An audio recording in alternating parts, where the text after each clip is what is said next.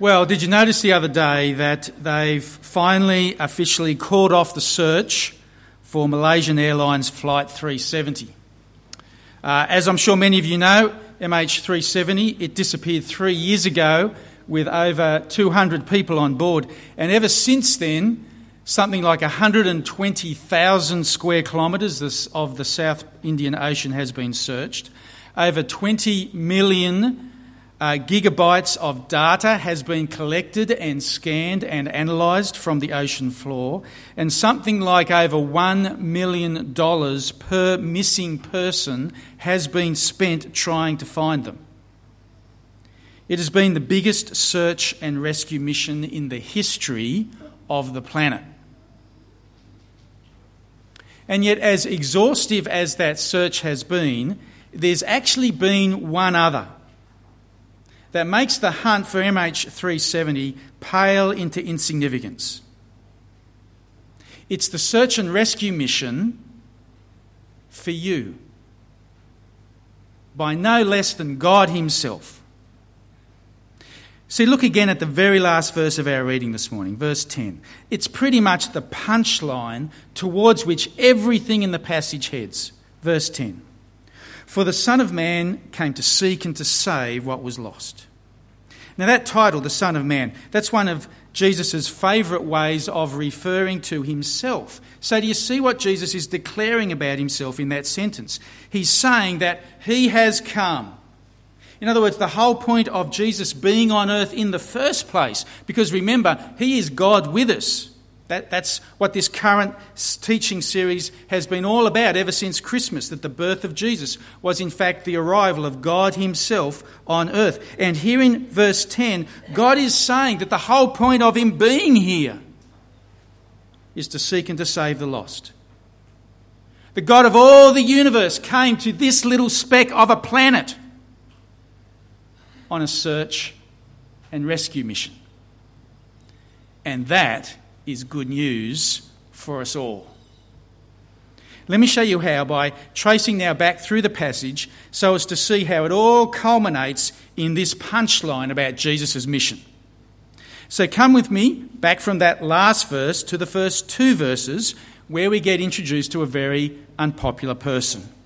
Verse 1 Jesus entered Jericho and was passing through. Now, better clarify. Uh, Jesus is the first person mentioned in the passage. He's not the unpopular person that I'm referring to in the passage. Uh, Jesus is, in fact, the opposite at this stage of his life. He is so popular that he is getting mobbed everywhere he goes. In today's passage, one of the reasons why events unfold the way they do, it's because he's being so mobbed that it's difficult to even get a glimpse of him at times. It's all because Jesus is doing some pretty amazing things. Jesus has been calming storms. Jesus has been miraculously feeding thousands of people at a time. He has been effortlessly healing people from all manner of illnesses. He's been raising people from the dead. Now, at one level, that's not surprising. Remember, he's, he's, God with us. But the net effect of all of this is that now men and women are flocking from everywhere to try and see Jesus. They are coming from everywhere to try and hear what he has to say. They are coming from everywhere to try and see what he's going to do next.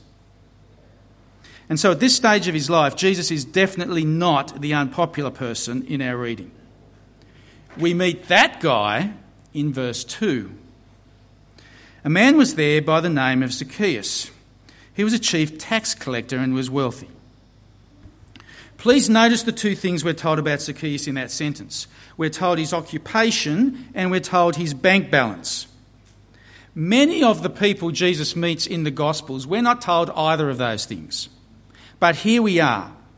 And it's because both those things highlight how disliked a person he is. Firstly, he's a tax collector. Actually, make that a chief tax collector.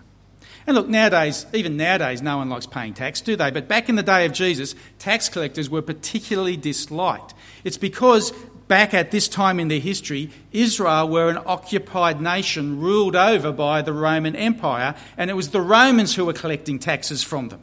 That in itself drove them crazy. They hated paying money to a foreign power simply for the privilege of living in their own promised land.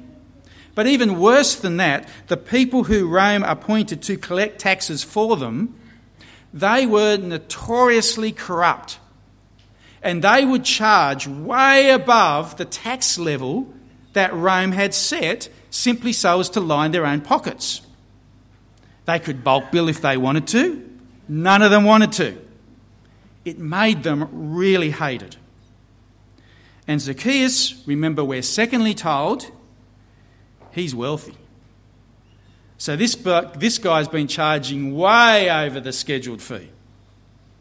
He is getting rich by ripping off his fellow countrymen. He would have been so hated.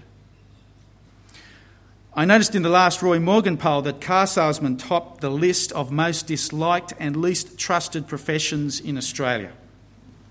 If that survey had been taken in Israel around the time of Jesus, tax collectors would have easily topped the list, and there would have been daylight between them and car salesmen, not just because there wasn't any cars, but because tax collectors were absolutely despised.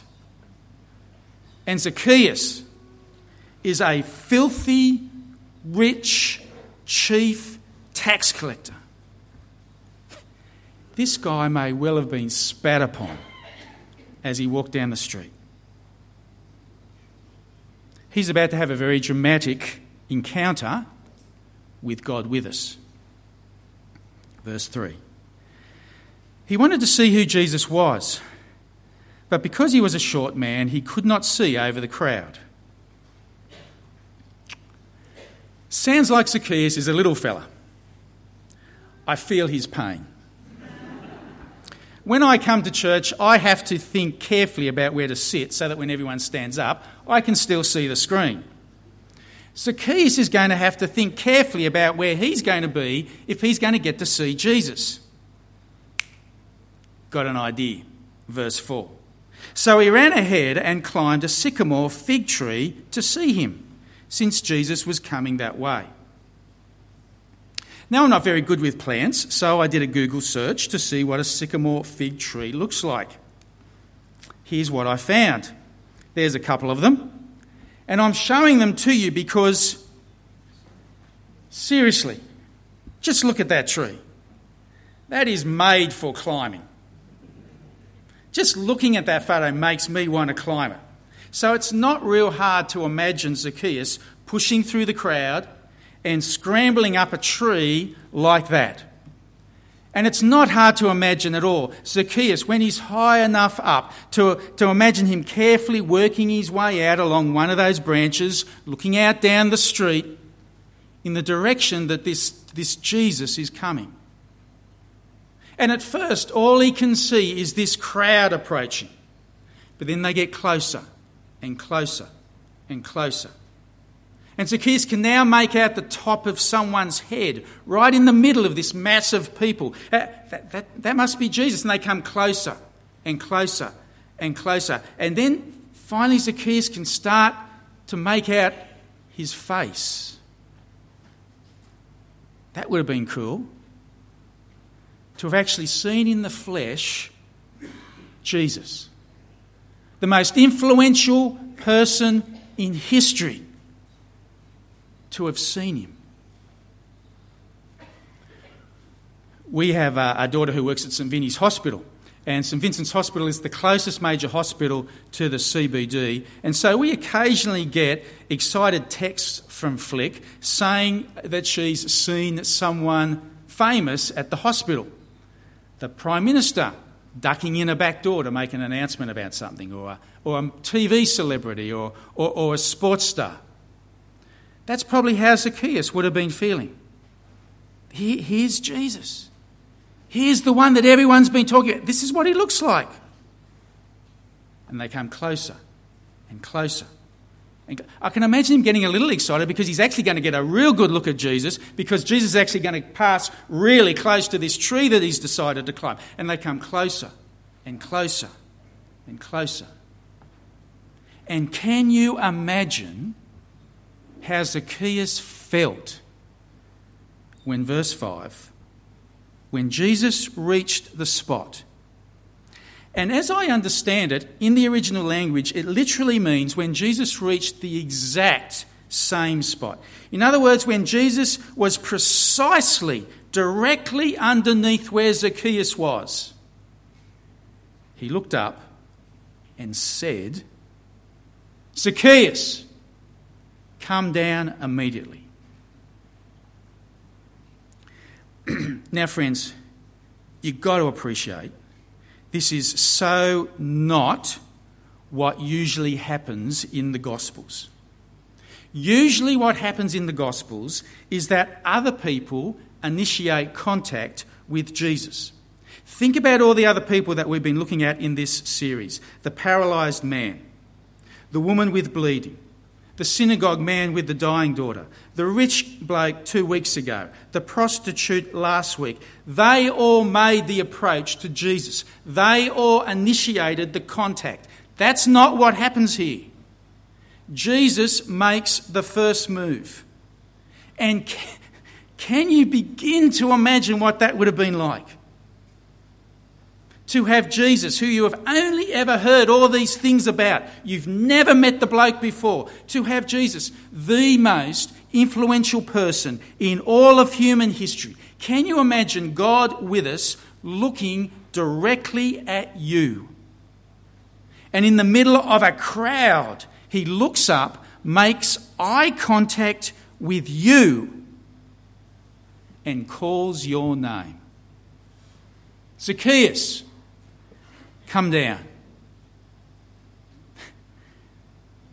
How would you feel at that point? Honoured? Terrified? Excited? Verse 6 tells us that Zacchaeus hurried down the tree and welcomed Jesus gladly to his home. We'll come back to that. The guy probably can't believe that Jesus would want to spend any time with him, let alone that he knows his name. Other people certainly can't believe it. Verse 7 tells us that all the people saw this and began to mutter, He's gone to be the guest of a sinner.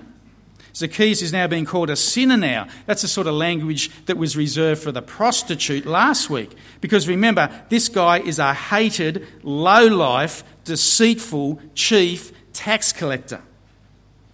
Jesus seems completely unfazed he goes to Zacchaeus' home.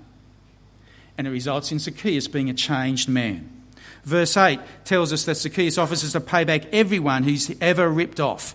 In fact, he's going to pay back four times what he's ripped them off. If he's cheated you out of 50 bucks, he's going to give you back 200. If he's cheated you out of a 1000, you're going to get $4,000. The man has been completely transformed as a result of being with Jesus. It's because Jesus says in verse 9, salvation has now come to him. And it's not that Zacchaeus has earned salvation by being generous, it's that Jesus has brought salvation to him, and so now he has become generous. He's become a changed man. It's a delightful transformation. Did you know that Zacchaeus, as the name, uh, the name literally means pure, holy, innocent? Up until the time he met Jesus, he was none of those things. And now he is. There is a sense in which Zacchaeus has now become what he was always intended to be. Because Jesus sought him out and brought salvation to his home. And then we get to the punchline the one we noticed earlier, the one about this amazing mission. Verse 10. For the Son of Man came to seek and to save what was lost. Can you now appreciate how this whole passage has been setting us up for that one sentence? Everything that has happened, Zacchaeus being an unpopular, corrupt person, and yet despite him of all people being the one who Jesus deliberately plucks out of the crowd to have this dramatic transformative encounter. Jesus is doing it all to make a point. It's what he's here to do. He is here to seek and to save the lost. And that is good news for us all. Because the New Testament tells us that that's us. We're all lost. We're all lost in the sense that we've all wandered away from God. We're all lost in the sense that we've all rejected God and we have walked off the path of life that God has wanted us to take. It's actually a very relational word that Jesus uses when he uses the word lost. Couple of chapters earlier, Jesus has told the famous parable of the prodigal son. Remember that story? The prodigal son, that's the, the one about the son who rudely turns his back on his dad, basically wishes that his father was dead, basically, and collects his inheritance early and goes off and squanders it. It's an awful thing that he does and how he treats his father. But it's interesting, Jesus never calls him the prodigal son like we do. Jesus refers to him as a lost son lost in a lifestyle of bad choices, lost in a lifestyle of alienation from his dad. And that's the same idea that Jesus is now pouring into this passage, because it's true of all of us. We are lost in a, cho- in a lifestyle of bad choices. We are lost in a lifestyle of alienation from our Heavenly Father, because it's awful the way we treat Him. He gives us life. He gives us everything we've got. And yet we so often just ignore God. We take God for granted. We only ever call on Him when we want Him to do something for us. And yet Jesus arrives. God with us arrives. And He's not here to perform miracles and put on a show and become popular. And He's not here to give us a bunch of rules and tell us to pull our socks up. He's not even here to punish us for how badly we've been treating God because God knows we deserve it. He's here to seek and to save the lost. And that's why, for those with eyes to see it, that's why back in verse 1, we're already being told that Jesus entered Jerusalem, uh, Jericho and was passing through. Because he's passing through on his way to Jerusalem.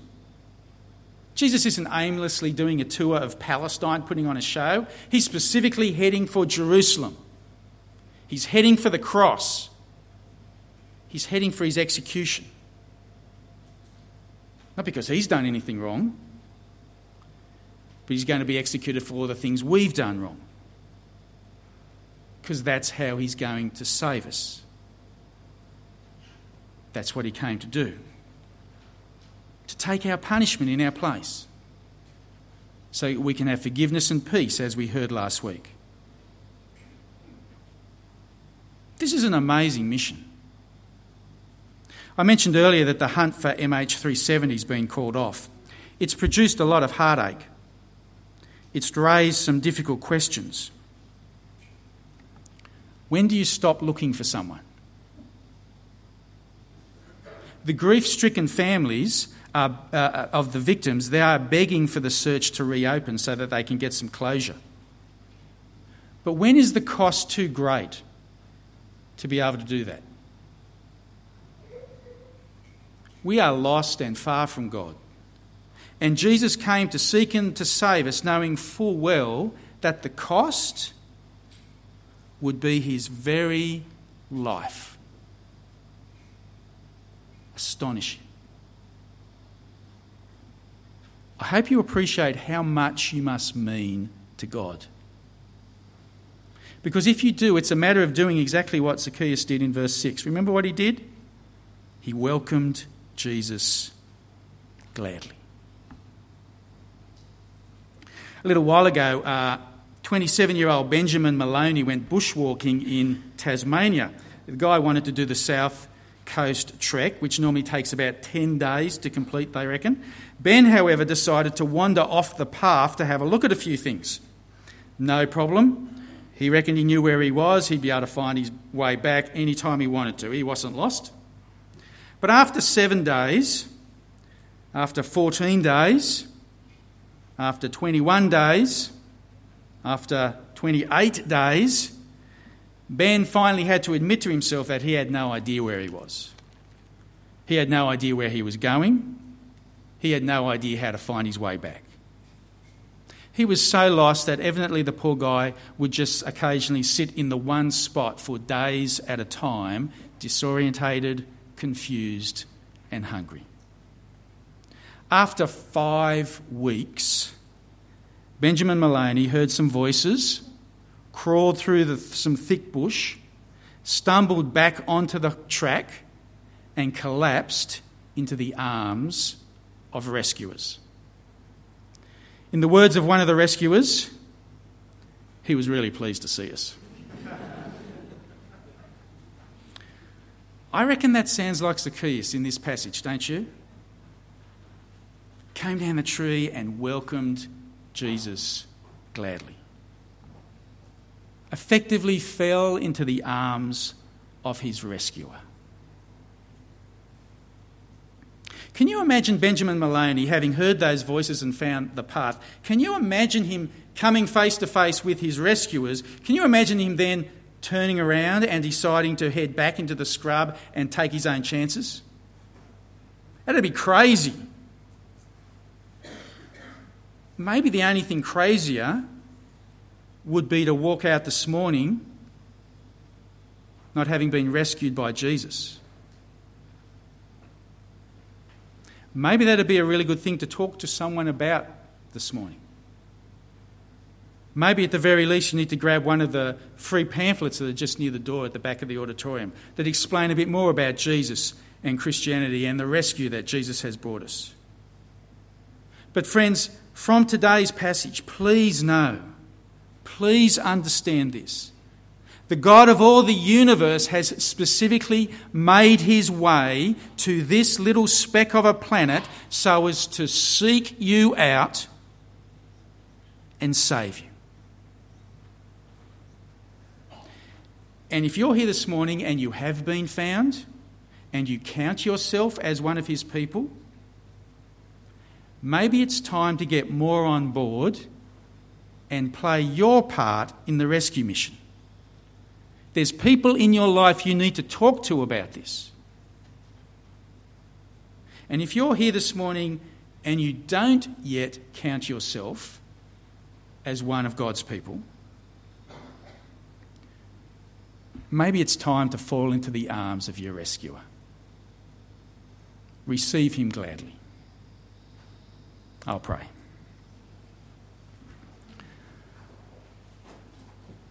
Father, thank you so much for not giving up on us. Thank you that your Son came to this earth so as to seek us and save us, despite it even costing him his very life. Father, thank you. Father, we pray that having been found by you, we pray that you would use us to help others hear of your rescue mission. Father, we thank you that you stopped at nothing so as to save us from a lifestyle of bad choices and alienation from you. We don't deserve it, but we humbly, thankfully receive your rescue. Amen.